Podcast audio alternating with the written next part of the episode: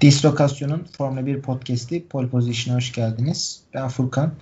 Bugün yanımda Okan abiyle birlikte Fransa Grand Prix'sini Paul Ricard yarışının ardından sizlerle birlikte yarışı değerlendirmeye, konuşmaya çalışacağız. Galibiyet Max Verstappen'in oldu. Çok heyecanlı bir yarıştı. Son yıllarda beklenenin aksine. Çünkü son yıllarda Paul Ricard'daki yarışlar genelde sıkıcı geçiyordu. Az geçiş görüyorduk.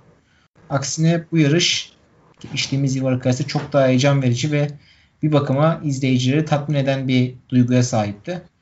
Öncelikle hoş geldin Okan abi. Nasılsın? Yarış nasıl bir genel olarak bir temel bir değerlendirmene alalım. Hoş bulduk. Aslında hani yarışı bu hafta gelirken hepimizin aklında şey vardı. Hani bunu senin senle yarış öncesinde de konuşmuştuk. Ben Mercedes'in daha avantajlı olacağını düşünüyordum e, diğer rakiplerine oranla. Çünkü Mercedes'in gerçekten çok burada çok büyük bir e, avantajı olduğunu düşünüyordum. Ama e, bu haftaki güç ünitesinin güncellenmesi, işte senin söylediğin arka kanattaki yeni gelen biraz daha küçülme e, Red Bull araçlarında çok büyük bir e, katkı sağlamış gibi göründü. Yani bizi çoğu açıdan şaşırttı açıkçası. Aynı zamanda çift pit stop hamlesi bizi çok şaşırttı. Red Bull'un bunu denemesi. E, o yüzden yani biz genelde böyle şaşırdığımız haftaları daha mutlu kapatıyoruz. Benim için güzel bir haftaydı Fransa yarışı. Umarım ilerleyen haftalarda yayılacağını düşünüyorum. Şimdi 3 haftalık, 3 yarışlık bir e, periyoda girdik. E, arasız bir şekilde. Bu ilk yarışta. Önümüzdeki iki haftada yarışlar devam edecek hafta sonları. Güzel bir Formula 1 hafta, e, ayına girdik diyebiliriz. Bir, bir aylık periyoduna girdik diyebiliriz. E, abi istiyorsan hemen cumartesi günkü sıralama turunun ardından gridde oluşan dizilimden bahsedeyim. Ondan sonra yarışı geçelim hızlıca. Bundan hızlıca bahsetmem lazım. E, Max Verstappen ilk sırada tamamladı cumartesi günü ve pole position aldı. E, ikinci sırada Lewis Hamilton, üçüncü sırada Valtteri Bottas, iki Mercedes takip etti Verstappen'i. Dördüncü sırada Perez, e, beşinci sırada Carlos Sainz Ferrari'den ki belki de en beklenmedik gelişmelerden biriydi. E, bunu da şimdi birazdan konuşuruz Ferrari neden yarışta başarısız olduğunu ama bunun aksine cumartesi günü geride kalanların en iyisi olduğunu. Altın sırada Pierre Gasly vardı Alfa Tauri'den. 7'de Charles Leclerc yine Ferrari'den. 8 Norris McLaren'den.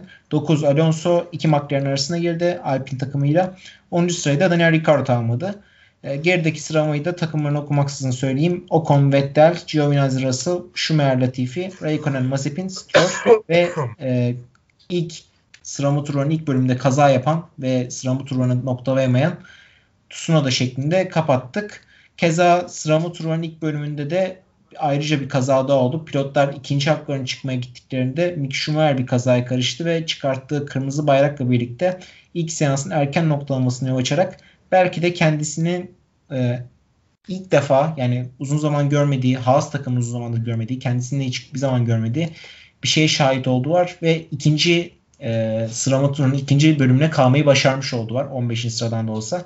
Her ne kadar ikinci bölümde tur atamasalar da e, onlar açısından aslında yıllardır olmayan bir şeydi. Haas yıllardır e, üçüncü yani e, 15 ile 20. arabalar arasında kalıyordu. İlk 15 araba arasında giremiyordu sıralama turlarında. E, bu bakımdan Haas için de aslında bir değişiklik oldu diyebiliriz. Yine de arabanın pert haline gelmesi birlikte 15. sırada Schumacher kaldı. Ee, onun haricinde bu şekilde Stroll'ün elenmesi söz konusu oldu. Stroll çok yavaş bir tur atmıştı ilk hakkında. O yüzden ikinci turunu atamadı. Ve Raikkonen, Latifi, Mazepin, Stroll'da da e, tamamlayan diğer ekipler oldular. Ondan sonra Vettel, Ocon, Giovinazzi, Russell'ın elenmesi söz konusuydu. Zaten Russell'la Giovinazzi elenmesi anlaşılabilir bir durum. Ocon'la Vettel de e, McLaren ve Ferrari takımlarına karşı e, üstün performans sergileyemediler. İlk onun dışında buldular. Keza Alonso'nun e, 9. sıraya çıkması, Ocon'a karşı üstünlük kurması, son haftalardaki e, baskınlığını devam ettirmesi önemliydi. E, Norris yine Ricardo'nun önünde bitirdi. Sainz Leclerc'in önünde bitirdi ki biz Leclerc'i daha iyi bir sıralama pilotu olarak biliriz ve Leclerc'in her zaman daha önde olduğunu görürüz cumartesi günleri. Bu bakımdan Sainz Boston arabaya daha bir alışkındı. Daha bir motive sürdü. E, Gazli zaten Tsunoda kaza yaptığı için çok üstün çok baskındı. Verstappen'in Perez'e karşı bir üstünlüğü vardı ve Hamilton'da Bottas geçti. Buradaki önemli nokta da şuydu. Cuma ve cumartesi sabahki antrenman turlarında e, Bottas'ın Hamilton'dan hızlı olduğu görülmüştü. Çünkü geçtiğimiz haftalarda Hamilton'ın kullandığı şasi Bottas'a geçti. Bottas'ın kullandığı şasi ise Hamilton'a geçti. Bu bakımdan ikili e, şasileri yer değiştirdiler ve aslında herkese arabaların aynı olduğu mesajını vermek istediler. Yani iki sürücü de aynı arabayı kullanıyor. Şasi arasında bir fark yok ve pilotlar arasında bir fark yok. Belki de bunu bu yüzden yaptı takım. E, çünkü bildiğin üzere Okan abi senin de son haftalarda Bottas çok kötüydü. Hamilton tam aksine çok iyiydi. Ve bunu şasiye bağlayan bir takım e, spekülasyonlar vardı. Keza Cuma ve Cumartesi sabahki antrenmanda da e, Bottas'ın daha iyi gözükmesi Hamilton şasisiyle birlikte spekülasyonları daha da arttırmıştı. Ama sıralamada Hamilton buna iyi bir yanıt verdi diyebiliriz herhalde. Sen bunun hakkında ne söylemek istersin abi Cumartesi hakkında? Ben genel bir özet yaptım ama e, senin değerlendirmeni de alalım. Cumartesi hakkında ekstra olarak senin söylediklerin ekstra olarak hani Pirelli'nin e, artık lastik konusunda bir tık daha takımlar tarafından e, büyük bir baskıyla karşılayacağını gördük. Çünkü birçok kişi hem lastik patlattı, birçok sıkıntı yaşadılar. Lastiklerini ısıtmak konusunda sıkıntı yaşadılar. E, lastik patlattılar. Bunun baskısını e, ilerleyen zamanlarda Pirelli çok fazla daha fazla görmeye başlayacağını düşünüyorum. Çünkü şampiyonun artık hani orta kısımlarına yaklaşıyoruz. E, bazı takımlar için e, çok uzak noktalara gitmek için çok ideal bir zamandayız. E, çünkü burada e, senenin başına alınan galibiyetler senin sonunda daha bilindik bir araçla daha zor galibiyetler, daha daha az e, yer değişmenin olduğu bir e, sürece doğru ilerliyoruz. Bu yüzden Pirelli'nin başı ağrıyacaktır. Senin söylediğin Mercedes'teki şasi değişimi konusuna gidersek ben de senin aynı düşünüyorum. E, Mercedes burada bir açıkçası gövde gösterisi yaptı. Dedi ki hani her zaman her zaman bütün takımlarda olur bu e, her zaman söylüyoruz Max Verstappen'in Red Bull'daki büyük bir harcama limitinin olduğu ve Max Verstappen'in aracıyla diğerlerinin araçlarının çok farklı olduğu üzerine sürekli sohbetler ediyoruz zaten. Hani bunu Mercedes çok net bir şekilde arkadaşlar bu böyle değil. Biz iki şasiyi de böyle değiştirip bu şekilde kullanabiliyoruz dedi. Ama hani yarış içerisinde bunun sadece şasiyle kaynaklı olmadığında Valtteri Bottas'ın e, biraz e, kendi yeteneğiyle de noktaya geldiğini gördük. Çünkü Lewis Hamilton gerçekten e, bence olabilecek en güzel şekilde sürdüğünü düşünüyorum e, Fransa'da. Hani çok fazla hatası yoktu. E, Verstappen'i yakalaması gereken yerde. Startta hemen geçti. Ondan sonraki süreçte çok iyi devam etti. Ama geri kalan kısımda herhangi bir problem yaşamadı. Ama Valtteri Bottas yine e, hani bu araçta bir defa hata yaptığınız zaman bunu tolere etme şansınız vardı. Ama bir iki defa hata yapınca Perez tarafından geçildi ve bunun cezasını çekti. Mercedes de artık bence şunu düşünmeye başlamıştır. Biz iki tane eşit araç veriyoruz. Acaba hani Valtteri Bottas'ta gerçekten büyük bir problem var mı? Bunu düşünmeye başlamış bence benim düşünceme göre. Çünkü e, geçtiğimiz haftalarda çok fazla Russell haberleri çıkmaya başladı. Hepimiz gördük işte Russell e, yer değiştirecek mi? Sezonun ortasında yer değişimi olacak mı? Bundan sonraki sezon yer değişimi olacak mı? Valtteri Bottas tekrardan Williams'a mı dönecek? Birçok haber gördük.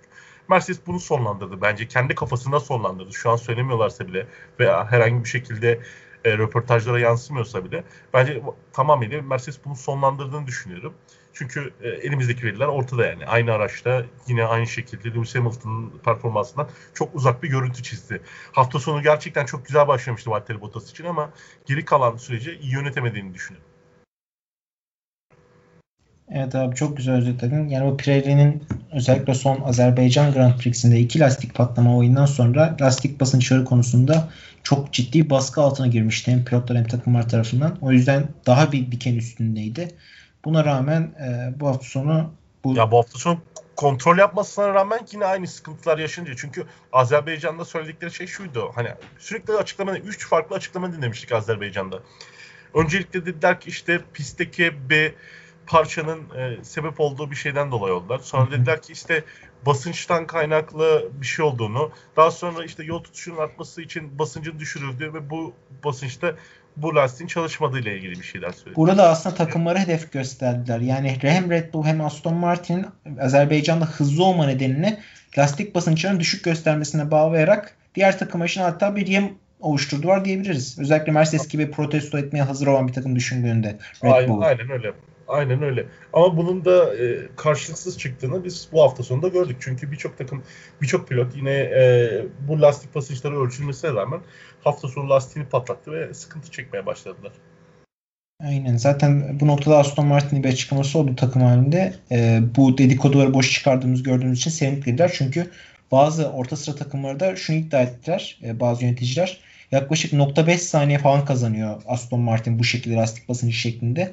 Yani böyle dedikodular da vardı. Onların boşu çıkarmak açısından bu hafta sonu aslında çok önemliydi. Abi istiyorsan yarışa geçelim. Yarışa baktığımızda e, Verstappen'in liderliğinde kalktı. E, yani start Verstappen'in liderliğindeydi. Ancak ilk virajda Verstappen'in yaptığı hata sonucu Hamilton liderliği Verstappen'den aldı ve e, ikinci sıraya itti Verstappen'i.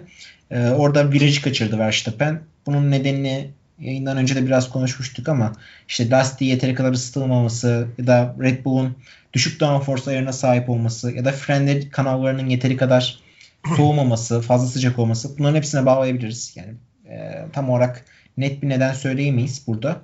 E, ama farklı farklı varyasyonlar olabilir. Sonucunda Hamilton'ın liderliğinde, Verstappen ikincinde, Bottas üçüncülüğünde tam anlamıyla bir e, son yıllarda hep gördüğümüz e, Mercedes'in Verstappen'i adeta bir hamburger köftesi gibi ekmeğin arasına sıkıştırdığı bir durum vardı. E, ama e, burada denkleme ilk defa aslında Red Bull'un yıllardır istediği bir oyuncu girdi. Sergio Perez. Perez'in dördüncü sırada olması, dördüncü sırada kalmaya devam etmesi ve yarış ilerledikçe kendi gücünü göstererek aslında Red Bull için ne kadar önemli bir pilot olduğunu, Red Bull'un ikinci pilottan nasıl faydalanabileceğini göstermesi belki de sonu en çok e, üst sıradaki rekabet eden dikkati çeken şeylerden biriydi. E, diğeri de birazdan konuşacağımız üzere Verstappen'in taktikle birlikte yeni pist stopuyla birlikte Hamilton'ı geçmesi. Abi istiyorsan e, gene takım takım gidelim. E, bir tabii ki de kazanan Red Bull olduğu için Red Bull üzerinden başlayalım. Bir biraz Verstappen'in bu taktiğini konuşalım. Biraz Perez'in getirdiği tehdidi konuşalım. Ee, biraz ondan sonra da Mercedes'e geçeriz. İlk olarak e, senden bir Verstappen'in bu zaferi hakkında ne düşündüğünü sorayım. Sence Verstappen artık tam anlamıyla oldu diyebilir miyiz? Yani yıllardır işte bu sene olmadı. İşte hala çaylak hatalar yapıyor. Ne bileyim tecrübesiz.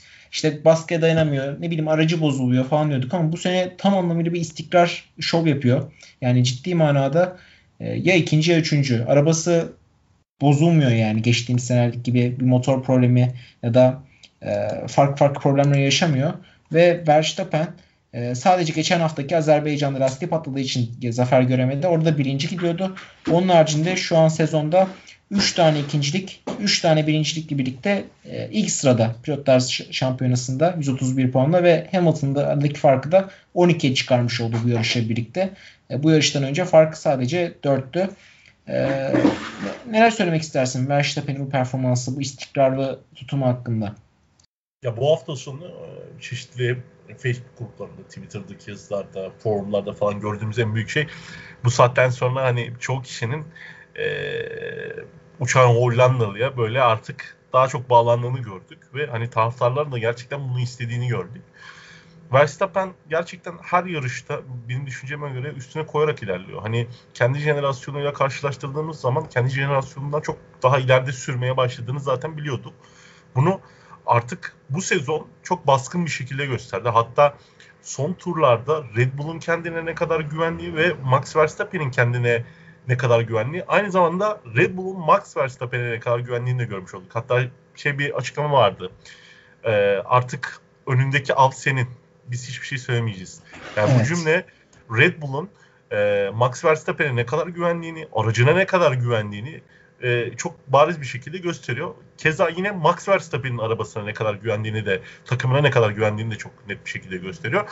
Ve bu iki bileşen artık tamamlandığı için Red Bull e, bu sene çok formda bir şekilde gidiyor. Keza biz sene başında da konuşurken Red Bull'u e, favoriler arasında yazmıştık. Hani Mercedes'in başını çok ağrıtacağını hatta Red Bull'un şampiyon olabileceğini söylemiştik.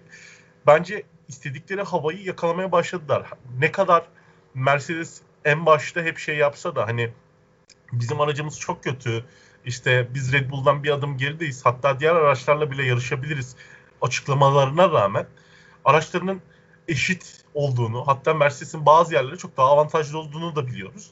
Ama Red Bull gerçekten dersine çok iyi çalışmış. Yani bunu çok net bir şekilde görüyoruz. Çünkü e, hem denedikleri stratejilere bakıyoruz. Hani e, pit stop stratejilerine bakıyoruz. İşte Perez'de yaptıkları, işte Azerbaycan'da yaptıkları şeyi görüyoruz. Yani Birçok faktörle Red Bull daha fazla e, artık e, şampiyonluktan uzak kalmak istemiyor ve bunu gerçekten bunun için her şeyi yapıyorlar ellerindeki. Mercedes'in de şöyle bir avantajı var. Mercedes senelerdir artık daha doğrusu avantaj değil miyim de rahatlık diyeyim. Hani senelerdir çok net bir şekilde hep favori bir şekilde devam ediyorlardı. Şu an bence Mercedes'in düşünmesi gereken büyük bir panik havası oluştu.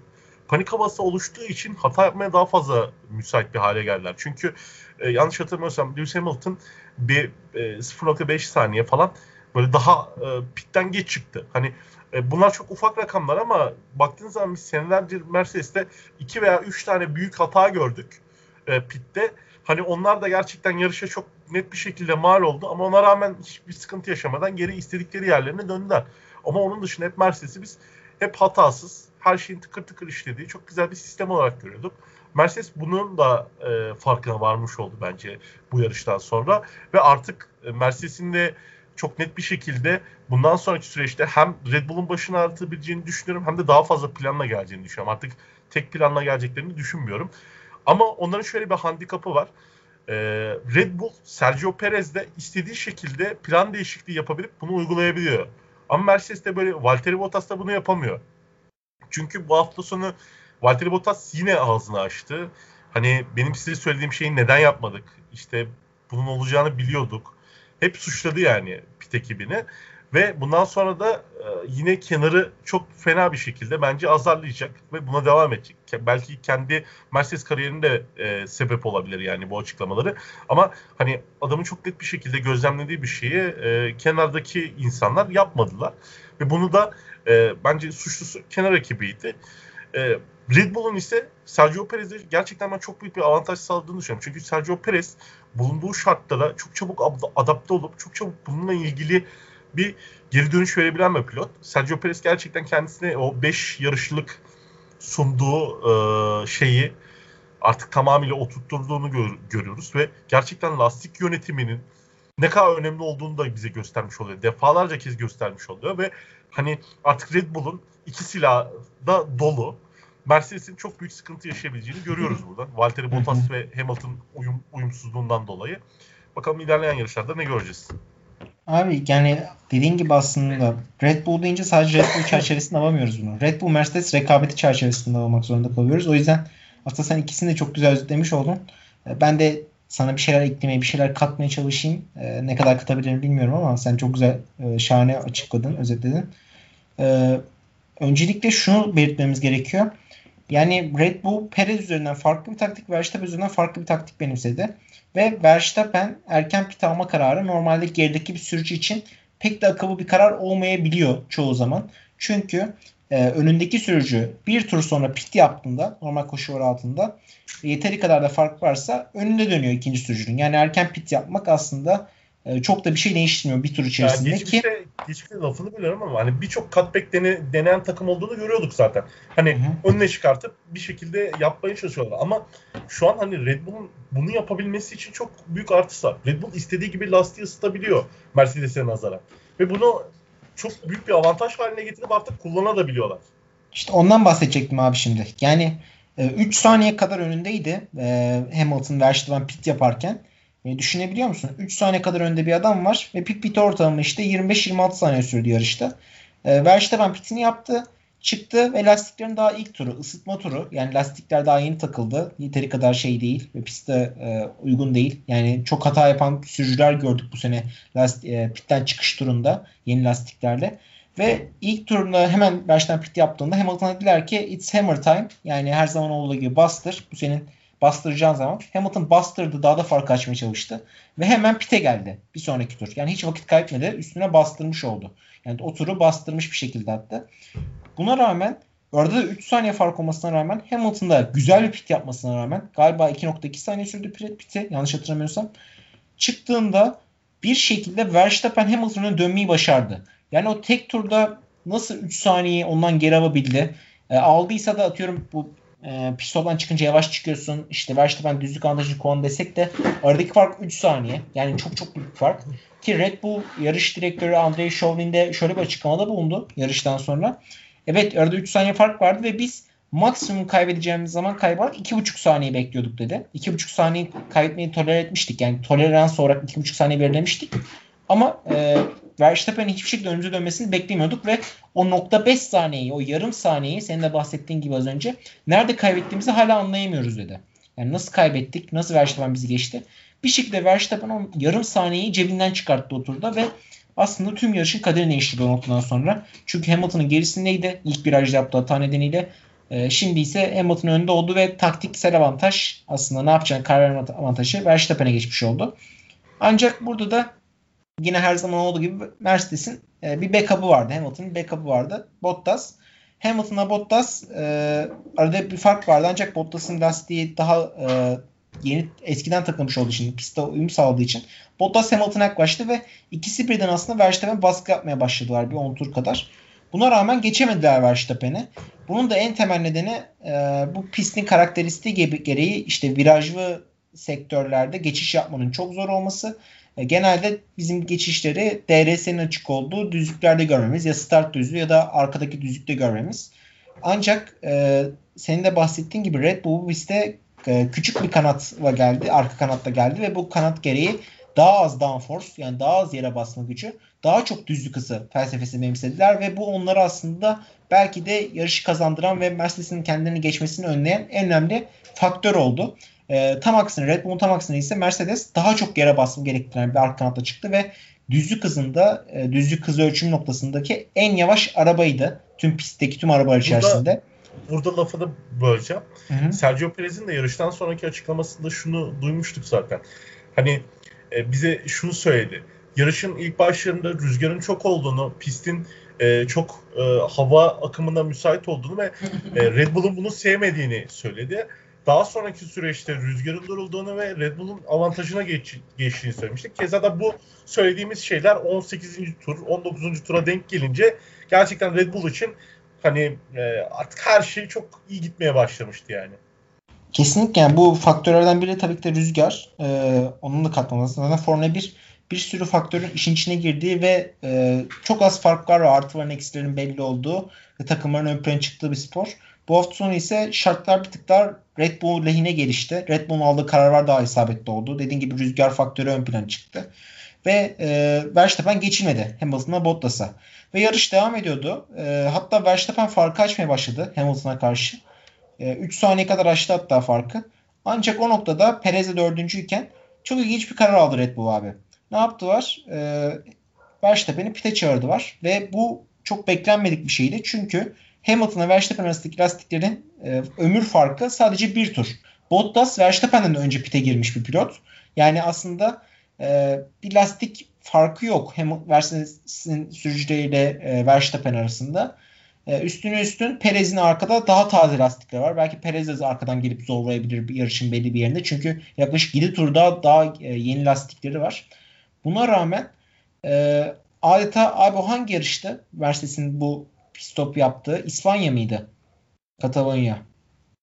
Hangisi bir daha söyler misin? Mercedes'in e, Hamilton lider e, Verstappen'i geçilmişken işte pit, pit alıp Hamilton'ı sonra tek tek geçti. Sanırım İspanya'ydı ya. Katalonya'ydı değil mi? Onun Galiba, intikamını almış gibi. oldu. Aslında aynı taktikle Mercedes'i vurmuş oldular. Yani tam anlamıyla bir rövanş almış oldular.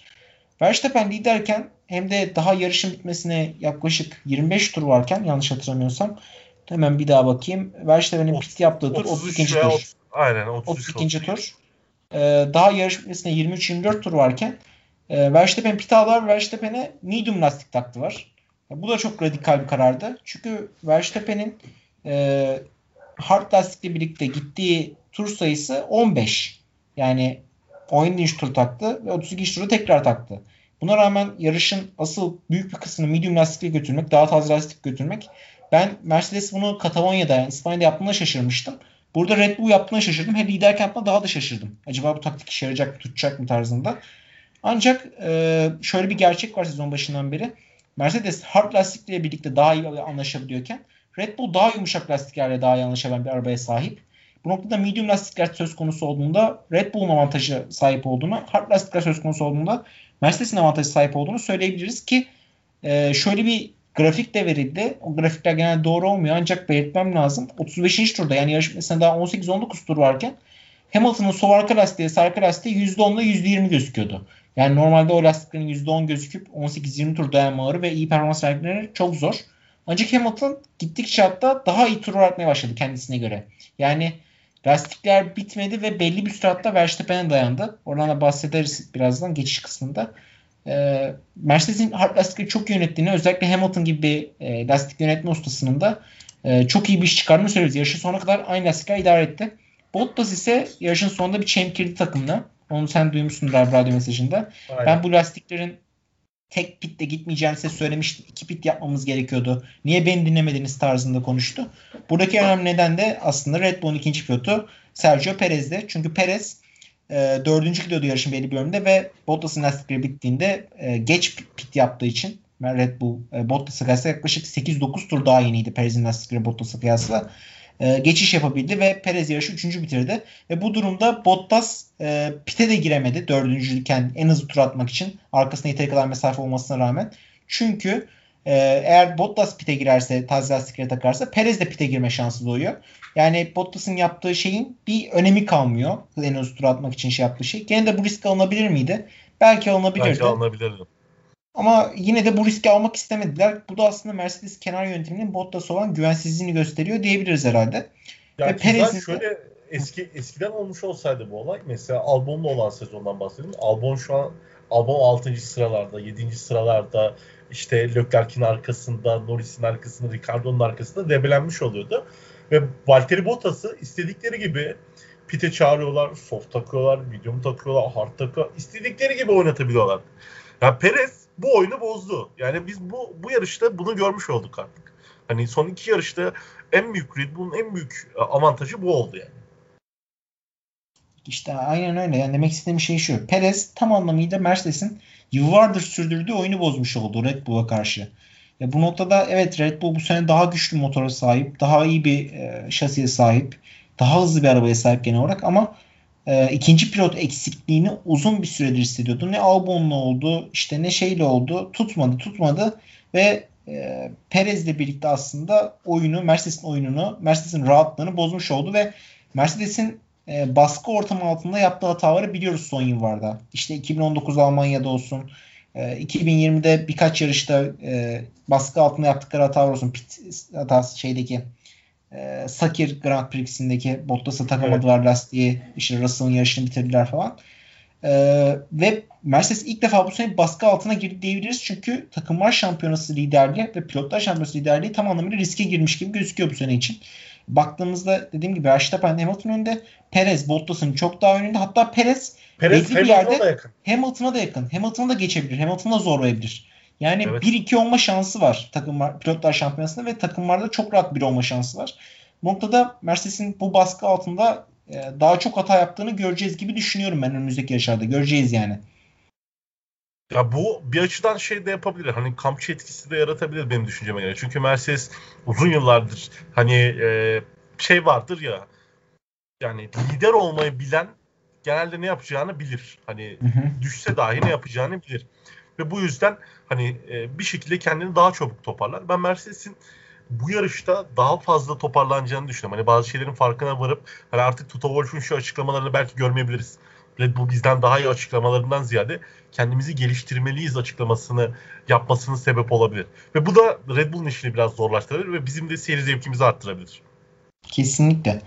O noktada ee, Red Bull bir tık daha avantajlı gözüküyor şu koşullarda. Ve Red Bull bu hafta sonu yeni motorla geldi. Yani yeni motor geldi gelmesi demek aslında motorun daha yeni çalışmaya başladığı ve en verimli olduğu dönem. Çünkü motor kullanıldıkça yani yarışlar geçtikçe verimi azalıyor ve e, performans kaybı yaşıyorlar bir tık. Onun kadar Red Bull e, avantajlıydı ikinci motor yeni getirdiği için. E, Mercedes'in ise aslında benimsediği yüksek yere basma taktiğini işe yaramadığını ve işte rüzgar performansı falan filan söz konusu olduğunda lastikleri yönetemediğinde yeteri kadar ve Verstappen'in aldığı ve Red Bull yönetiminin aldığı bu cesur ikinci pit kararının e, ne kadar işe yaradığını gördüğümüzde son 3 tur kava Verstappen Hamilton'ı geçti ve galibiyete uzandı. Sana şöyle söyleyeyim. Hani ben Fransa'yı gördüğüm zaman açıkçası söylemek gerekirse Azerbaycan'dan e, dersimi de alarak şu şekilde söylemiştim. Hani bence benim düşünceme göre çok net bir şekilde iki pit olacağı çok belliydi bazı araçlar için. Ben olsam alt sıralarda veya orta sıralarda bir takım olsam bu kumarı çoktan atmış olurdum. Hı hı. Ama hani e, açıkçası söylemek gerekirse kimse bu kumarı çok fazla denemedi. Deneyen birkaç pilot vardı ve onlar da başarı sağladı zaten. Evet abi denemediler. Benim ilginç e, bir nokta olarak aklımda kaldı. Yani e, kaybedeceği bir şey olmayan takımlar belki bunu deneyebilirdi. Ama e, mesela Leclerc'in bu noktada çok başarısız olduğunu gördük. Yani biraz onu konuşacağız. E, pit yapan fazladan pit yapan e, sürücüler olarak ve lastik mekanik yönetememesi hakkında. E, ama yani kısaca abi Red Bull Mercedes'in rekabetini güzel bir şekilde 30 dakikada anlattık diye düşünüyorum. 30 dakika oldu ve Verstappen'in aldığı bu ikinci pit kararının ne kadar şey olduğunu ve Red Bull'un kenar yönetiminde aslında Mercedes'i alt etmeye başladığını bir göstergesi. Perez'in de ne kadar önemli bir e, backup olduğunu işte Verstappen zor çıkarmadan yol verdi. Sonra podyumu aldı. Dördüncü gidiyorken işte Red Bull ekibine güvenerek podyum aldı. E, söyleyebiliriz. Abi eklemek istediğin bir şey var mı bu noktada Red Bull Mercedes? Yok bence yeterince evet. yeterince konuştuk. O zaman, Bundan sonraki haftalarda daha fazla konuşuruz. Aynen öyle. O zaman biraz McLaren'den bahsedelim. McLaren geride kalanların en hızlı ekibiydi. Yani yarış temposu olarak çok bir şekilde e, Red Bull Mercedes hariç tüm takımlardan daha hızlı vardı. E, Norris ve Ricardo yarışı 5. ve 6. bitirdiler. Ancak e, Norris bir tık daha iyi yönetti lastikleri Ricardo'ya kıyasla. Ricardo'nun lastikleri yarışın sonuna doğru bitmeye başladı. Hatta son turlarda az daha Gazli'ye geçiriyordu. Pierre Gazli aynen. Alonso'ya da geçiriyor vardı. Yani 2-3 tur daha olsa Alonso muhtemelen 6. bitirecekti. E, hard lastikler söz konusu olduğunda uzun e, sürüşlerde McLaren'in hard lastikleri yönetemediğini Ricardo'dan gördük. E, ve Alfa Tauri'de Gazi'nin zorlandığını gördük ama Alpine nedense hard lastiklerini kullanan takımlardan biri olarak e, aşındıkça, lastik aşınmaya devam ettikçe daha iyi tur üretiyor. Hatta Alonso'nun turlarından en iyi turlarının son 10 tur içerisinde geldiğini görebilirsiniz yarışın ilginç bir şekilde. Ama orada da bir DRS koridoru oldu. Ricardo, Gazli, Alonso arasında ve DRS koridoru sayesinde 3 kişi de birbirini geçemediler. Yani arka arkaya tren gibi kaldılar son iki turda. Ee, o yüzden 6. Ricardo bitirdi. 7. Ee, Gazli bitirdi. 8. Alpin bitirdi. Abi burayı şöyle bir genel bir çerçevede almak söz e, alırsak e, aslında grid'e baktığımızda ben bahsettiğim gibi e, geride kalan en iyisi Ferrari gözüküyor demiştim. 5. Sainz bitirdi, 7. Leclerc bitirdi. Evet. Ama yarışa döndüğümüzde geride kalan en iyisi net bir şekilde McLaren oldu. Ee, onun gerisinde de Alfa Tauri takip etti. Şöyle bir orta sıra rekabetini konuştuğumuzda, en iyi üçüncü takım olma rekabetini konuştuğumuzda Ferrari'nin de bu hafta sonu puan almadığını söz konusu olduğumuz e, bak olduğunda genel bir senden yorum alabilir miyim? Şu McLaren, e, Ferrari, Alfa Tauri rekabeti üzerine üçüncülük için. Tabii. Ya buraya gelirken yine benim düşüncelerim arasında Ferrari'nin sıkıntı yaşayacağını düşünüyorum. Hatta hafta sonu Ferrari'nin e, iyi gelen sonuçlara ben çok şaşırmıştım. Çünkü Ferrari orta ve yüksek hızlı virajlarda çok büyük sıkıntılar yaşıyor. Bunu biz hep gördük. Ya çok yavaş bir e, pist olması lazım. İşte Monaco gibi, işte Macaristan gibi, işte ne bileyim Singapur gibi böyle bir cadde pisti, daha dar, daha fazla virajın olduğu, yüksek hıza çok fazla gerekmeyen yerlerde daha fazla e, pozitif bir e, araçları vardı. Bu yüzden hani açıkçası söylemek gerekirse ben çok şaşırmadım Ferrari'nin bu sonucuna. E, ancak en çok şaşırdığım sonuç Alpin oldu. Alpin gerçekten Alpin aracının ben bunların müsait olduğunu da düşünmüyordum açıkçası söylemek gerekirse. Çünkü Alpin'in aracı e, genellikle yüksek virajlarda bu e, senin başında konuştuğumuz işte soğutucunun konulduğu yukarıdaki fanus gibi büyük gövdenin çok büyük dezavantajını çekmişti. Keza yarışın başında da çok büyük rüzgar vardı, yanal rüzgarlar vardı. Bunlardan da çok büyük sıkıntı çektiler. Ona rağmen Fernando Alonso hem e, startta çok büyük bir pozisyon aldı e, hem de yarışın sonlarına doğru gerçekten normal hafta sonundaki değerlerinden çok daha yüksek e, şeyler atmaya başladı. Gerçekten ben çok şaşırdım buna.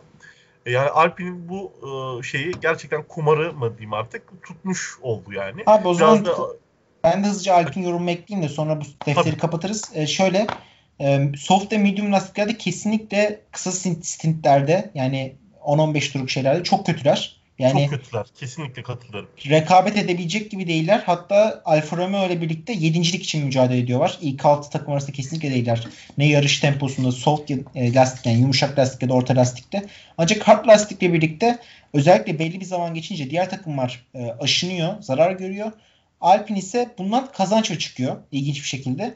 Yani söz konusu hard lastik olduğunda ve uzun stint olduğunda Alpine'in başarılı olduğunu söyleyebiliriz ki o konuda yarışa hard lastikle başlamıştı ve hard lastikle gittiği yerde iyi götürüyordu yarışı. 7. kadar yükseldi bir yerde ve temposu çok iyiydi. Ne zaman ki o konuda pit stop yapıp orta lastiğe geçti, medium lastiğe geçti o zorlanmaya başladı ve yarış hatta Russell'ın gerisinde bitirdi Williams'daki Russell'ın e, medium lastiğin kesinlikle Alpine uymadığını ve hard lastikle birlikte çok daha başarılı bir hafta sonu geçtiğini söyleyebiliriz. Keza Alonso'nun startla 2 sıra yükselmesi de dikkat çekiciydi. Ve 8. sırada o medium lastikte çok kötü bir tempoya sahipken e, 5-6 tur boyunca arkasındaki arabalara direnmesi, geçilmemesi de aslında dikkat çekiciydi ve Alonso'nun yavaş yavaş formunu bulmaya başladığını söyleyebiliriz. Araba yarışmaya başladığını ama çok Alpine arabasının Alpine arabasının net bir şekilde e, bu dediğin gibi rüzgarlarda ve bu tarz lastiklerde çok başarısız bir araba olduğunu 7.lik için Alfa, Alfa Romeo yarıştığını söyleriz. Bu noktada e, yarış sonucu olarak Alonso'nun yarışı 8. bitirmesi hatta 2-3 tur olsa belki 6. bitirecek olması Alpine açısından çok büyük bir başarı olurdu. Diğer yandan da Ocon'un Russell'ın gerisine bitirmesi Alpine açısından ayrı bir hayal kırıklığı oldu. Çok negatifti o da. Katılıyorum. Ya çünkü e, bizim senin başında söylediğimiz bu hava e, akımlarını çıkan e, vortexleri e, aşağıdan gönderen akımlarını hava akımlarının gittiği noktalarda Alpin bunu aracın e, arka lastiklerine doğru çıkarttığı için lastik ömrünü zaten çok e, daha çabuk tükettiğini gördük biz bütün yarışlar boyunca. Ya keza böyle bir pistte hani iki tane üç tane pit stopun olabileceği bir e, pistte ben açıkçası böyle pozitif bir etki görebileceklerini düşünmedim. O açıdan çok şaşırdım gerçekten.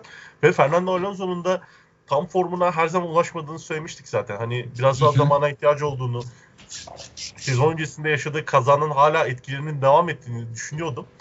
Ee, burada da Alonso eline geçen ilk fırsatta zaten bunu kullandı. Startta ee, da abi yani son 20 yıldır aslında çok iyi bir start pilotu olduğunu söyleyebiliriz. İki start çok net bir şekilde bunu da gösterdi yani. Evet. Hem e, hem savunma yapan hem de startta çok iyi yerleri gelebilen bir pilot olduğunu bize çok net bir şekilde gösterdi. O konuda abi şöyle ha. o konuda 2024'e kadar sözleşmeyi kaptı. 3 yıllık bir şekilde onu da belirtelim. Alfa Tauri'ye geç abi buyur. Alfa Tauri'de ise açıkçası ben yarışı izlerken, çevremdeki arkadaşlarımı izlerken en büyük en çok söylediğim şey Pierre Gasly bu sezonun açık ara çok net bir şekilde bence pilotu olduğunu düşünüyorum. Çünkü gerçekten e, yarışın en başındaki kısmına çok iyi bir e, nasıl diyeyim ilk kısmı çok iyi bir şekilde attı. Turlarını çok iyi attı. Kendini çok iyi bir pozisyonda buldu. Daha sonraki süreçte açıkçası söylemek gerekirse biraz lastiğin azizliği, biraz da hani e, Pierre Gasly'nin bu e, lastikte çok fazla e, koruyabilen veya bu lastiği çok fazla devam ettirebilen bir pilot olmadığını zaten biliyoruz. Ama hani bundan nazaran bir plan yapılsaydı çok daha iyi bir yerlere gelebileceğini gördük. Çünkü bu hafta sonu için e, Alfa Tauri'nin de aracının ben çok pozitif bir e, katkı alacağını düşünmüyordum. E, ama McLaren'e geçersek burada Lando Norris ve Ricardo savaşı çok iyice kızışmış bir şekilde gösteriyor. McLaren'in burada başarı sağlayacağını zaten düşünüyordum. Çünkü McLaren'in aracı gerçekten bu tarz pistleri, hızlı virajların olduğu, orta hızlı virajların olduğu pistlerde çok fazla başarı sağlıyor. Ve McLaren dersini çok güzel çalışmış. Bunu çok güzel bize gösterdi. Ricardo bize e, yarışın ilk kısmında start e, finish düzlüğüne zaten geçtiği e, yanlış hatırlamıyorsam 3 kişi veya 4 kişi geçmiş olması lazım. Bize gerçekten orada bir resital sergiledi. Ondan sonraki süreçte Lando Norris'in e, üstüne üstüne gitmesine rağmen Lando Norris'in pes etmemesi beni daha da keyiflendirdi açıkçası. Çünkü Ricardo gerçekten çok sinirlenmiş Lando Norris'e. Benim gözlemlediğim bu. Çünkü aralarında artık Max Verstappen, Daniel Ricciardo e, etkileşimi yaşadıklarını düşünüyorum. Kesinlikle. Yarışın yanlış hatırlamıyorsam son 10 turlarında bir yerlerde Lando Norris'e bir atak yaptı. Yani bu ikisinin yarışına da mal olabilirdi. Çok net bir şekilde. Abi Lando şey Norris'e... Norris arkadan gelip geçti değil mi Ricardo'yu? Evet. Yani Ricardo öndeydi. Ne, hangi tur vardı oldu ya? Ben tam hatırlamıyorum ama yani ondan sonra bir şey dediğin gibi Ricardo'nun buna dönüt vermeye çalışması Norris geçtikten sonra. Evet. Ya o, o geçişi görmedim ben e, yayında izlerken. Yani göstermediler ama çok tehlikeli e, bir geçişti. Lando Norris'in buna tepki vermesi ve e, hani kendini çok net bir şekilde Lando Norris Ricardo'nun üstünde görüyor ve burası benim yerim diyor. Ve bunun bize çok büyük bir seyir zevki olarak geri döneceğini düşünüyorum. Ama McLaren gerçekten dersleri çok iyi çalışmış ve burayı çok iyi okumuş. E, zaten elindeki araç da buraya çok müsaitti ve doğru yeri aldılar. Abi şey e, Norris'in Ricardo geçişine bir takım emri söz konusu olabilir mi sence? Ben zannetmiyorum böyle bir şey yapabileceklerini. Çünkü ne güçleri yeterdi bu tarz bir durumda ne de Daniel Ricciardo bunu söyleyebilecekleri bir adam. Çünkü Daniel Ricciardo zaten bu problemi Max Verstappen'le yaşamış bir insan olduğu için burada bu problemi Daniel Ricciardo'ya bu kadar yüksek meblağ öderken söyleyebileceklerini çok zannetmiyorum. Lando Norris şu an e, gizli e, bir şekilde bence takımın lideri çok net. Ricardo'nun ben ara, arabaya da alıştığını hala düşünmüyorum. Yani burada tamamıyla arabasının avantajını kullandığını düşünüyorum bu pistte. Kesinlikle Çünkü yani bu araba net bir şekilde Alfa öndeydi, Alpine'den öndeydi, Aston. Martin'den, Ferrari'den çok net bir şekilde öndeydi. Ee, belki hani senin söylediğin gibi e, Valtteri Bottas biraz daha sıkıntı yaşasaydı Lando Norris geçerdi onu. Hani buradaki Ama arada yaklaşık 50 pozitif. saniye vardı ya. Yarış sonunda. Yani net Gerçek. bir şekilde yavaş vardı. Onu lazım, belirtmek lazım. Şey için diyorum ya. Bu e, pite gelip hani bu hı hı. Ekstra pit yapma ihtimaline şey, karşın evet, evet. Norris'in bir yani yapabileceği, yapabileceği yapabileceği en maksimum şey bu olabilirdi. Yani bunun üstünü zaten yapabileceklerini yapamayacaklarını hepimiz biliyoruz. Evet. Bence bu açıdan McLaren e, buranın e, gerçekten e, suyunu çıkardı. Bence alabileceği her şeyi çok net bir şekilde pozitif bir şekilde aldı ve Ferrari'nin önüne geçti. Abi 18 puan aldılar iki pilot haline ve Ferrari hiç puan alamayınca e, bir anda önüne geçtiler. Hatta puan farkını 16 çıkarmış oldular. Çok büyük bir avantaj sağladılar. Çok büyük bir avantaj ama ben yine e, ilerlediğimiz yarışlarda Daniel Ricciardo'nun e, sıkıntı yaşayacağını düşünüyorum ve gerçekten Ricciardo'nun şu an canının sıkkın olduğuna bütün kalıbımda basabilirim. Çok net bir şekilde Lando Norris'in arkasında kalmaktan hoşnut değil. Bütün açıklamaları bu şekilde. Lando Norris'in onu tiye almasından dolayı da hoşnut değil. Ve bunu da çok net bir şekilde hem pist üstünde görüyoruz hem kenarda görüyoruz. E, bu birliktelik belki hani herkesin hayal ettiği bu e, işte e, gridin en sevimli iki çocuğu bir araya geldi şeyinden çok büyük bir kabusa dönebilir. Hı hı. Bizim için de çok iyi, büyük bir sevi, e, seyir zevkini dönebilir yani. Hele seneye McLaren iyi bir araba üretirse ortaya şenlik çıkar bence. Tabii canım. Buradan istersen Alfa Tauri'den diğer adama... Abi Alfa Tauri'de şöyle bir kavga da oldu. Onun da bir görüşünü sorayım. Yani Gazi ile Norris'in pist üstü bir kapışması söz konusu ve Norris Gazi'ye aptal dedi. E, net bir şekilde. E, yani çok sinirliydi. Yani yarış dışında, pist dışında gördüğümüz o ee, Seveyen çocuk aksine bayağı sinirli, bayağı böyle kavga etmeye hazır. O an arabadan inseler belki yumruk yumruğa bile gelebilirlerdi. Ben öyle söyleyebilirim. Öyle bir sinirli ses tonu vardı. Ee, bu yani kendini beğenmişlik mi denir? Kibir mi denir? Bunun hakkında ne düşünüyorsun abi? Bunun hakkında zaten geçtiğimiz sene de çok fazla yorum yapmıştık. Bu senenin başında da çok fazla yorum yaptık. Lando Norris'in e, kazanan bir araçta olduğu zaman ne kadar pis bir insan olduğunu çok net bir şekilde gördük. Hani bunu hep söylüyorum ben. Hani Lando Norris az buçuk yani mesela Red Bull'un aracında olsa, Verstappen'in aracında olsa çok daha işler pisleşebilir yani. Bence bu şekilde olmalı da keza. Çünkü açıkçası söylemek gerekirse hani hep bahsediyoruz hani e, Senna'nın sözünden bahsediyoruz.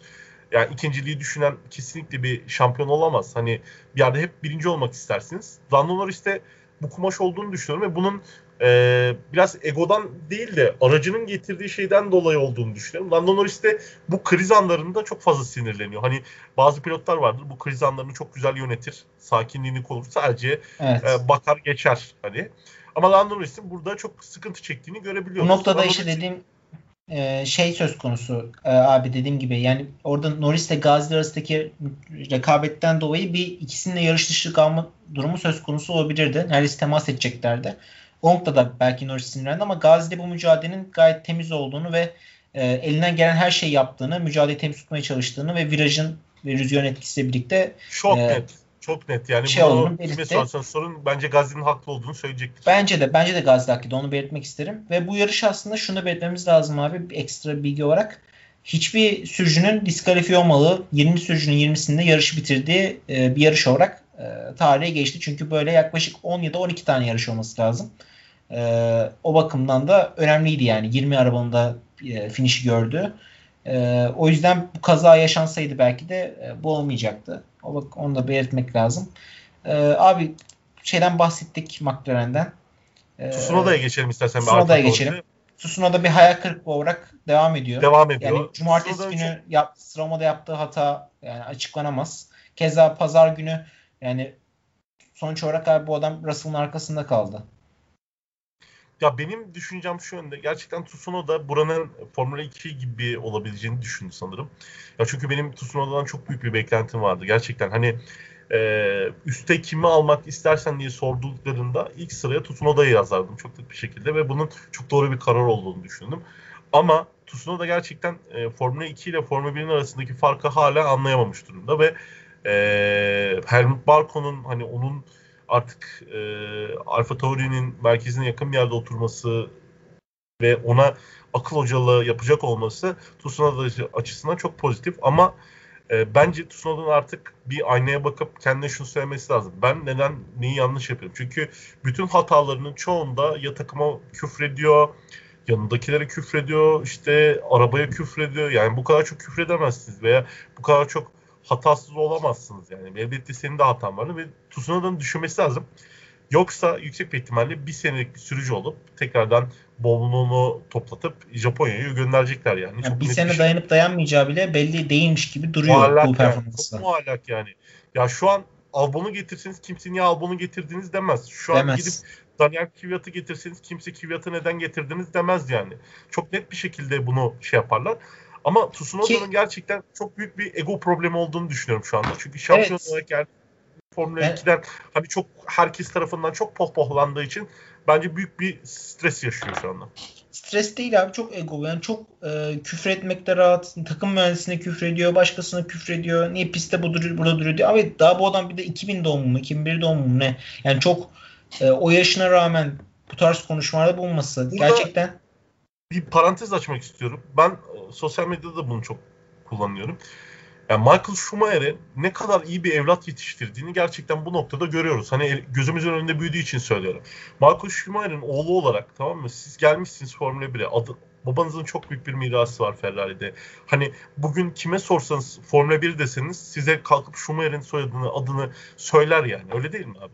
Evet. Buna rağmen sen bu kadar mütevazi olup her yarışta e, hem teknik ekibini hem rakiplerini bu kadar mütevazı bu kadar şey yaparken yani ve keza yaş gruplarında da çok iyi başarılar elde etmişken yani bu kadar efendi olabiliyorsun ama Tsunoda gerçekten bu kadar e, yani negatif yönde gitmesini anlamsız buluyorum yani. Tamamen Tsunoda'nın bence artık aynaya bakması lazım. 5 yarıştan sonra kimseye acımayacağız, herkesi eleştireceğiz demiştik. Ben Tsunoda'nın çok büyük bir e, ego problemi olduğunu ve gerçekten bunu artık aşması gerektiğini düşünüyorum. Ve altındaki yani, araba da iyi abi. Yani onu belirtmemiz tabii, lazım. Yani çaylak için fazla iyi bir arabası var. Bugün sana şöyle söyleyeyim. Bu araba e, şaş kaza bir şekilde Hülkenberg'de veya Daniel Kvyat'ta olsaydı bu araçtan daha fazla puan alacaklardı ve Kesinlikle hani açıkçası var yani. Ferrari ve e, çok net bir şekilde Ferrari ve e, şeyin Renault, Alpine Renault'un çok büyük başına ağrıtacaktı bu araç. Şu an böyle bir şeyler yok yani. Alpine biraz daha bir iki yarış daha form tutsa Alfa Tauri'ye geçecek zaten. Hani yani şöyle e, puan durumunda baktığımızda zaten aslında e, aynı şey söz konusu. Yani e, biz evet üçüncü takım olarak şeyi konuşuyoruz. İşte McLaren mi olacak, Ferrari mi olacak işte falan filan. Alfa Tauri gerilerinde bayağı gerilerinde. McLaren 110, Ferrari 94, Alfa Tauri 45 puanda ama Tusuna da yerine başka bir Alfa Tauri pilotu olsaydı işte dediğin gibi Hülkenberg ya da Kvyat belki üçüncülük için kapışacaktı Alfa Tauri takım halinde. Yani bunu yapabilecek bir araba potansiyeli var altlarında ama Tusuna da olmayınca yani bir kişiyle yarışıyor var gibi. Yani bu 45 puanın neredeyse tamamını Gazli getirdi takıma zaten. Ve gerçekten Gazi'de yani Gazi'nin de gerçekten çok güzel bir sezon geçirdiğini düşünüyorum. Hani e, tek şanssızlığı şu anda herhalde Perez Verstappen uyumundan kaynaklı olabilir. Ama ben Gazi'nin e, artık Alfa Tauri'de kalabileceğini düşünüyorum. Hani Renault gibi bir ihtimal düşünüyorduk senenin başında. Ama Esteban Ocon tercihiyle Renault'un bundan çok uzak olduğunu da gördük. Bence Alonso da devam edecek. Gazze artık bence kafasında şunu kurmalı ben Alfa Tauri'de ne yapabilirim? Alfa Tauri'ye ne katabilirim? Alfa Tauri ile e, ne kadar ileriye gidebilirim? Bunu Hı-hı. görmesi lazım. Ve artık Alfa Tauri'nin de şunu düşünmesi lazım. Benim düşünceme göre. Artık hani tam olarak resmi bir bağlantıları olmasa bile Red Bull'la biz ne yapacağız? Biz hala işte Red Bull'a sürücü eğitmeye devam mı edeceğiz? Ben olsam yani açıkçası söylemek gerekirse piyasada bir sürü güzel pilot var. E, ve keza bunlardan bir tanesi de Albon. Albon'u yerden yere vurmuştuk geçen sene ama Albon'un bunu yaşaması gerekiyordu. Ya şu gün Albon gelse Pierre Gasly ile kapışır. Beraber çok güzel sonuçlar alıp e, Ferrari'yi yerinden edebilir yani. Şu an tökezleyen bir Ferrari'yi yerinden edebilir. Öyle bir şansları var. Bence de var öyle bir şansları. Çünkü cadde pistlerinde Ferrari avantajlı ama Formula 1 sezonun yani çoğuna kalan... baktığımızda çok az cadde pisti var. Singapur yani. Singapur artık yok yani. Takvimde yok yani. Zaten bir tanesi eksildi. Bir Macaristan kaldı cadde pisti. Başka neresi kaldı başka? İşte onu demek istiyorum. Yani bu akım Alfa Tauri'nin aslında üçüncülük yani her Ferrari geçmesi için yolu çok açık. Yani aslında iyi bir ikinci pilotları olsa e, sezon devamında bence de çok net bir şekilde zorlayabileceklerini düşünüyorum. Yani bunun da o bakımdan bunun da tamamen Honda Honda e, firmasının baskısıyla yapılan evet, bir Japon. Ben.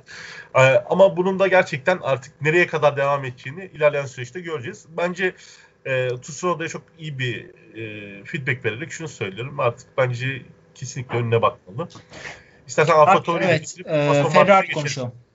Ferrari, Ferrari evet yani e, sıralamaya baktığımızda 5. ile 7. bitir dedik ama yarışta lastikleri hiçbir şekilde kontrol edemiyorlar. E, bu şu şekilden bağlanabilir. Lastikleri çok çabuk ısıtıyorlar. Çok çabuk ısıttıkları için de çok çabuk tüketiyorlar aslında. Lastikler çabuk ısındığı için çok çabuk aşınıyor. Ve yarışta e, uzun stintlerde bulunamıyorlar. Yani uzun süre aynı lastiklerle gidemiyorlar. E, pit stop yapmaları gerekiyor ki lök, e, yani ilk 5-10 tur için lastikler yeni lastiklerle birlikte iyi gidiyorlar ama 13 turdan sonra bir anda performans düşüyor ki açıkçası söylemek gerekirse e, lastik e, durumlarına bakarsak e, Leclerc neredeyse soft lastiği hiç kullanmamış bile baktığımız zaman. Herkes soft lastiğini bitirmiş, antrenman turlarını da bitirmiş. Leclerc'in neredeyse 2 veya 3 tane sıfır kullanmamış soft lastiği vardı. Yani Ferrari'nin bence şunu düşünmesi lazım artık. Hani Abi soft zaten, zaten 5-10 tur dayanabiliyor zaten o kadar. Aynen aynen. Hani e, şey antrenman turlarında dahi kullanmazlar yani sana bunu söylerim. Hı-hı. Hani Ferrari'nin şunu düşünmesi lazım artık. Biz zaten stratejide her türlü batırıyoruz. Ee, ya bunu önceden karar verip hani e, çok uzun süreli gidebileceğimiz, gidemeyeceğimiz yerlerde hani çift pit stop yapıp hard medium medium yapabiliriz ya da hani hard hard medium yapabiliriz. Bu şekilde bunu düşünmesi lazım ki geçmişte biz bunun e, çift pit stopla çok daha kötü araçla çok daha fazla iyi, iyi sonuç almış bir sürü aracı biliyoruz. Yani Ferrari'nin bunu artık düşünmesi lazım benim düşünceme göre. Ki keza elinde de Carlos Sainz Jr. ve Leclerc gibi iki tane pilot var yani. Bu pilotlar kötü pilotlar değil. Bu iki pilot da lastik yönetimi aslında çok ortalamanın üzerinde olan pilotlar. Leclerc'i keza daha da ileriye koyuyorum ama bu yarışta 16 bitirdi. Yani nasıl bitirdiğini gerçekten inan bana söyleyemem yani sana. Genel olarak hafta sonu da kötüydü ama Sainz'ın da arkasındaydı. Ama tabii Ferrari arabasında hiç e, lastikleri yönetemediğini belirtmemiz gerekiyor. Ama yine de e, Leclerc'in de kötü bir hafta sonu geçirdiğini inkar edemeyiz. Tabii tabii. İstersen Aston Martin'e geçelim. Abi e, yani Sainz 11. oldu ama Sainz belki de puan alması e, gerekiyordu bence bu hafta sonu. Onun bence e, net bir şekilde performansına yazık oldu. Ben çok iyi bir performans vardı onu belirtelim. Aston Martin her hafta e, son haftalarda yaptığı şeyi yaptı yine. E, bu sefer iki pilotuyla yaptı. İki pilota da e, hard lastikle başlattı. Yani bunu niye diğer takımlar düşünmüyor? Ben hala soruyorum. Mesela bu hafta Ocon yaptı ama Alpine için aslında çok kötü bir taktik olduğunu görmüş olduk gene. Yani Alpine'in e, ne bileyim medium soft'la başlayıp sonra hard takıp yarış hard'la bitirmesi lazım ama Aston Martin ise tam tersi söz konusu.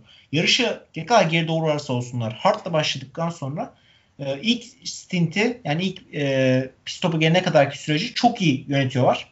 Ve çok çok iyi e, bir tempo tutturabiliyorlar. Hatta uzun bir süre e, işte öndekiler pit stop yapınca çok geriye düştüklerinden dolayı arada bir fark oluşuyor. Aston Martin pilotları arkadaki sürücü arasında. O fark kapatmıyorlar. Yani aşınmış lastikler birlikte o tempoyu koruyabiliyorlar ki bu çok önemli bir özellik. Onlarda hem Stroll hem Vettel hard lastikle başladı ve tempolarını çok iyi tuttuğu durar bu hafta sonu baktığımızda. E, devamında da Racing Point'in zaten geçmişinde de böyle hep hani aldığı puanların çoğunu bu şekilde almış olan bir takımdı zaten. Evet abi yani bu noktada da iki pilotun 9. 10. olarak aslında e, çok iyi bir iş yaptığını belirtmemiz gerekiyor. O kadar da e, iyi bir hafta sonu geçirmedikleri bu Fransa'da çünkü hem cuma günü hem cumartesi günü aslında o kadar da iyi değillerdi. Yani arabanın bu piste uygun bir araba olmadığını söylememiz lazım. Evet. Yine de e, 9. 10. vardı ve bunu gayet e, hatasız pürüzsüz bir şekilde yaptılar ve Vettel'in de arabasına net bir şekilde daha çok özgüvenle bağlandığını söylememiz gerekiyor herhalde. Ya bugün Altay yok. Hani Altay'ın görevini ben üstlenim. Gerçekten hani herkese çok rahat bir şekilde söyleyebiliriz. Vettel arabaya alıştıktan sonraki süreçte e, arabaya alıştıktan sonraki süreçte elinde ne varsa onu çok fazlasıyla koyan bir pilot. E, geçtiğimiz yıllarda gerçekten Ferrari yaşadığı sıkıntılarından sonra artık bize e, çoğu kişinin işte artık Vettel'in Vettel'in bitti, Vettel'in e, eski formunda olmadı. Vettel'in bırakması gerektiğini söylüyor. Ben çok aksini düşünenlerdenim bunu.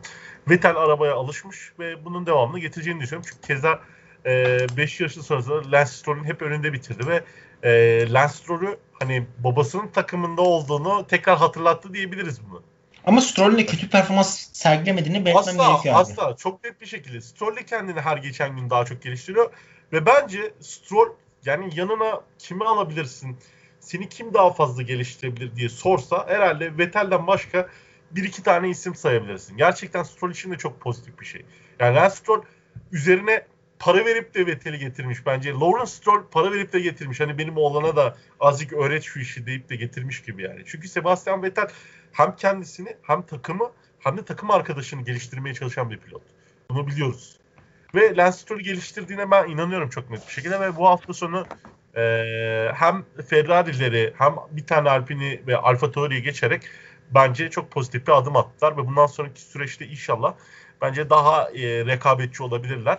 Ben rekabetçi olabileceklerini düşünüyorum. Önümüzdeki Avustralya'da belki sorun yaşayabilirler ama Avusturya'da pardon sorun yaşayabilirler ama ondan sonraki takvimde bence daha fazla e, sıkıntı çıkaracaklardır orta gruptaki takımlara. Evet yani ben e, Vettel ne kadar katkı sağlar o kısmını pek bilemem Stroll'e ama e, net bir şekilde diyebileceğim bir şey varsa o da Vettel'in Stroll'ü artık yenmeye başladığı ve e, arabaya olan özgüveninin çokça arttığıdır. Yani e, ve bu işte, takımdaki rolünü, takımdaki yerini artık kabul etmeye başlamasıdır. Yani o kafasındaki e, geçmiş dönemdeki Ferrari'deki anılarını mı, maceralarını mı diyeyim ya da e, şeylerini geride bırakıp yeni bir takımla, yeni bir beyaz sayfaya açmış olması. Çünkü hatırlarsın geçtiğimiz podcastlerde geçen yıldaki yaptığımızda işte kafasından bıraktı bu spor artık şey mi olacak diye konuşuyorduk. E, o, o şeyleri, o düşünceleri geride bırakmış. Anlayabiliriz. Abi e, ne kaldı geride şimdi? Alfa Romeo, ee, Williams'lar, Alfa Romeo ve Haas kaldı. Üçünü yine evet. birlikte alalım. Russell'ın 12. çarpıcı. Ee, Raikkonen 17. olması bence hayal kırıklığı. Giovinazzi'ye geçildi çünkü. Ee, ama yani arabası söz konusu olduğunda anlayışla karşılayabiliyorum. Yine de Russell'ın 12. yani hem Tsunoda hem o konu geçmesi gerçekten bence başarı. Schumer Mazepin'i bir daha geçmiş oldu 19. 20. olarak. Latifi'nin yeri zaten 18. olarak beklendiği gibi. Ee, orada dediğimiz gibi sıralamada ilk defa bir Haas'ın ikinci bölüme kalması ilginçti. 15. ile bitirmesi Schumer'in. Ee, onun haricinde ben diyecek bir şey bulamıyorum. Biraz bir Russell parantezi açarak belki Bottas'ın yerine gelir mi? Ee, işte çünkü Mercedes takım patronu Toto Wolff şöyle bir açıklamada bulundu. Yazın sonuna kadar seneye iki pilotumuzu belirleyeceğiz dedi. İkinci pilotumuzu. Yani ikinci pilot derken Bottas'ın yerine kimin geleceğini belirleyeceğiz dedi. Ee, o ismin Russell olacak konuşuluyor artık net bir şekilde dillendiriliyor. Russell'ın yakın çevresine seneye için Mercedes anlaştığını söylediği e, dedikoduları, spekülasyonları var. E, sanki hak ediyormuş gibi duruyor abi. Yani bu arabayla 12. olması. Ya bazen e, Russell'ın o kadar böyle şey yapıyoruz ki e, nasıl diyeyim e, hafta sonu çok güzel geçiriyor. Gerçekten bizi çok çoğu şeye alıştırıyor. Ama bazen de o kadar kötü hatalar yapıyor ki Russell da bana acaba etkisi bırakıyor. Çünkü e, çok pozitif beklediğimiz yarışta çok negatif yerlerde oluyor bazen. Ama bu yarışta gerçekten yapabileceğinin en iyisini yaparak hem Alfa Tauri'yi geçerek e, hem de Alpine'i geçerek ve süre olarak da geçecek. Baktığımız zaman en hızlı turda e, George Russell, Alpine ve Alfa Tauri'yi geçmiş vaziyette. Evet. 1.27-33 ile. Gayet iyi bir derece. Hatta Carlos Sainz 1.29-05 atmış yani. Ee, 39 bence abi. 1.39 özür dilerim. Hı hı. Yani buna rağmen hani e, bu noktada olması bence gayet pozitif bir şey. Umarım yani bu değişikliğe bence Mercedes'in çabuk karar vermesi lazım. Hani e, şeyin podcast'in başında da söylemiştik. Hani şu an bir karar alıp e, Mercedes bunu uygulamalı bence. Çünkü e, artık bir Sergio Perez faktörü oluştu. E, artık Bottas'a ne kadar güvenecekler? Artık evet ha, artık bir de şöyle de bir şey var. Artık kovalanan değiller. Kovalayanlar Kova, yani. Kovalayanlar. Kaçıyor yani bu benden. Tem, ya bir de şöyle de bir şey var şimdi. Ee, hem artık e, şey olmaya başlayacak. Temiz havadan istedikleri kadar fa- faydalanamayacaklar. E, eğer ki Max Verstappen bu birinciliklerini sürekli perçinlemeye başlarlarsa Kesinlikle. iki iki e, istedikleri bu hamburger kıvamındaki her zaman Hamilton Bottas şey Hamilton Verstappen Bottas sıralamasını bir daha hiç oluşturamayacaklar. Yani bu ya podyumda bu... abi aslında şöyle bir çok ilginç bir durum da oldu. Hamilton'ın yalnız hissettiğini ilk defa görmüş olduk. Yani e, evet. takım mühendisi orada Red Bull'dan bir Verstappen, 3 Perez, bir tek tek Mercedes'ten Hamilton kaldı. Uzun zamandır biz böyle bir şey görmemiştik. Evet. Yani bence e, Mercedes'in bir an önce kararını vermesi lazım ki e, ve bunu artık uygulayıp bu kararda sabit kalmalılar. Yani bir şampiyonluk kaybedebilirler belki. Hani e, belki Josh Russell istedikleri tepkiyi veremeyebilir. Ama bunu keza geçtiğimiz sene hiç oturmadığı, hiç sürmediği bir aracı bir gün önceden getirilen bir adamın neler yaptığını göz önüne aldığımız zaman bence çok fazla kaybedecekleri bir şey olduğunu düşünmüyorum. Keza pozitif bir etki olacağını düşünüyorum. Çünkü şu an George Russell açısından düşündüğünüz zaman düşünsenize her zaman ilk onun dışarısında olan bir araçtasınız. Kanıtlamak isteyeceğiniz çok şey var. Almak istediğiniz çok fazla risk var. Ve önünüzde şey var. Hani Sergio Perez var.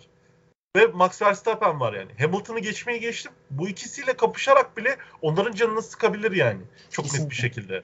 Yani ben ben olsam, ben Toto Wolff olsam şu andan itibaren bunun çalışmasını yaparım ama dediğim gibi Mercedes'in oturup artık düşünmesi lazım ne yapacağına dair. Çünkü artık e, kaçan değiller, kovalayanlar bence bunu enli boylu oturup düşünmeleri lazım. E, bu açıdan Williams'a da gelecek olursak bence Williams'da zaten Bottas'ın gelmesi çok fazla bir şey kaybetmeyecek. Yani e, Bottas da George Russell kadar yapabilir burada. Ama ben Bottas'ın e, yukarıda e, şöyle bir baskı var. E, şimdi Hamilton baskısından kaynaklanan çok yoğun bir baskı aldığını düşünüyorum. Belki Bottas için de Williams çok iyi bir şey olabilir bu senenin sonunda. Hani yarım sezonluk bir Williams onu kendine tekrardan geri getirebilir. Bottas kötü bir pilot değil çünkü.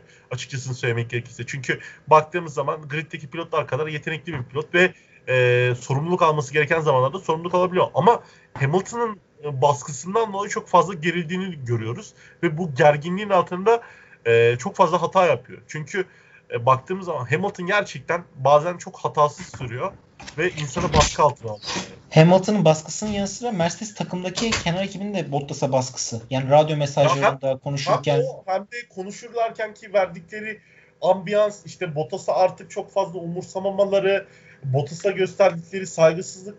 Yani ben e, Bottas'a gerçekten çok üzülüyorum. Çünkü bence Bottas bunu bu kadar hak etmiyor. Yani baktığımız zaman ee, geçti yani bu adam değil mi? Podyum sayısında yanlış hatırlamıyorsam Villeneuve'ü falan geçmiş olması lazım geçti, yani geçti, bu adamın. Geçti. Yani geçti. bu adam hani kötü bir pilot değil yani. Bu kadar fazla üstüne gelecek. Mercedes'in bu kadar hiçe sayacağı bir adam değil yani. İki tane adam vermişler e, Bottas'a. İşte sen de böyle dolan gel demişler yani. Bu olmamalı. Ki Mercedes de bunun artık farkına varmış olması lazım. Çünkü yani bugün iki pilot iki, Bottas iki pit yapsa muhtemelen bir bile olabilirdi abi yani. Birinci için bile rekabet edebilirdi tabii, bence. Tabii canım çok net bir şekilde bunu yapabilirlerdi. Ama her zaman işte dediğim gibi Sibop görevi gören birisi ol, olması kötü. İşte George Russell'ın kanıtlayacak çok şey var mesela. George Russell bunu yapabilir. Yani benim düşünceme göre. George Russell hani rahatsız edebilir yani anlatabildim mi? Daha odaklı olabilir. E, Perez'e, e, Max Verstappen'e daha fazla sıkıntı çıkartabilir. Daha fazla risk almak isteyebilir. Yani bence bunu düşünmeleri lazım. E, Alfa Romeo'ya geç, gelecek olursak da bu hafta sonu yine çıktılar ve turlarını attılar. Yani Alfa Romeo'nun da artık e, bence ilk yarışın ilk kısmında güzel gittiğini düşünüyordum. Hatta belki puan alabilirler mi diye düşünüyordum ama gerçekten onun da çok uzağında kaldı. Alfa Romeo da Ferrari motoruna sahip olduğu için çok fazla bura onlara göre de bir pist değildi. Ee, bunun cezasını çektiler. Latifi için de ayrı parantez açmak istiyorum. Latifi gerçekten e, bize şunu gösterdi. Hani Latifi çok kötü pilot diyorduk her zaman. E, herkes çok fazla negatif bir şey yapıyordu. Latifi de e, bunun böyle olmadığını gerçekten Nick Schumacher ve Mazepin'i geçebildiğini bize gösteriyor yani. her yarışta 18. oluyor. Yani bu adam da demek ki bu kadar e, kötü bir adam değil.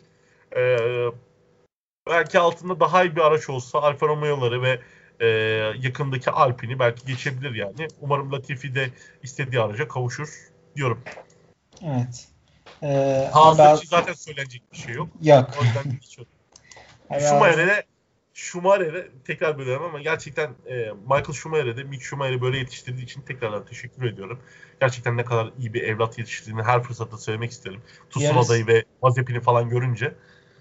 Yarış sonunda da şey e, Vettel Schumacher'in yanına geldi ve e, onun arabasına birlikte baktılar. Formula 1 hesabı paylaşmış. Inspektör Seb diye.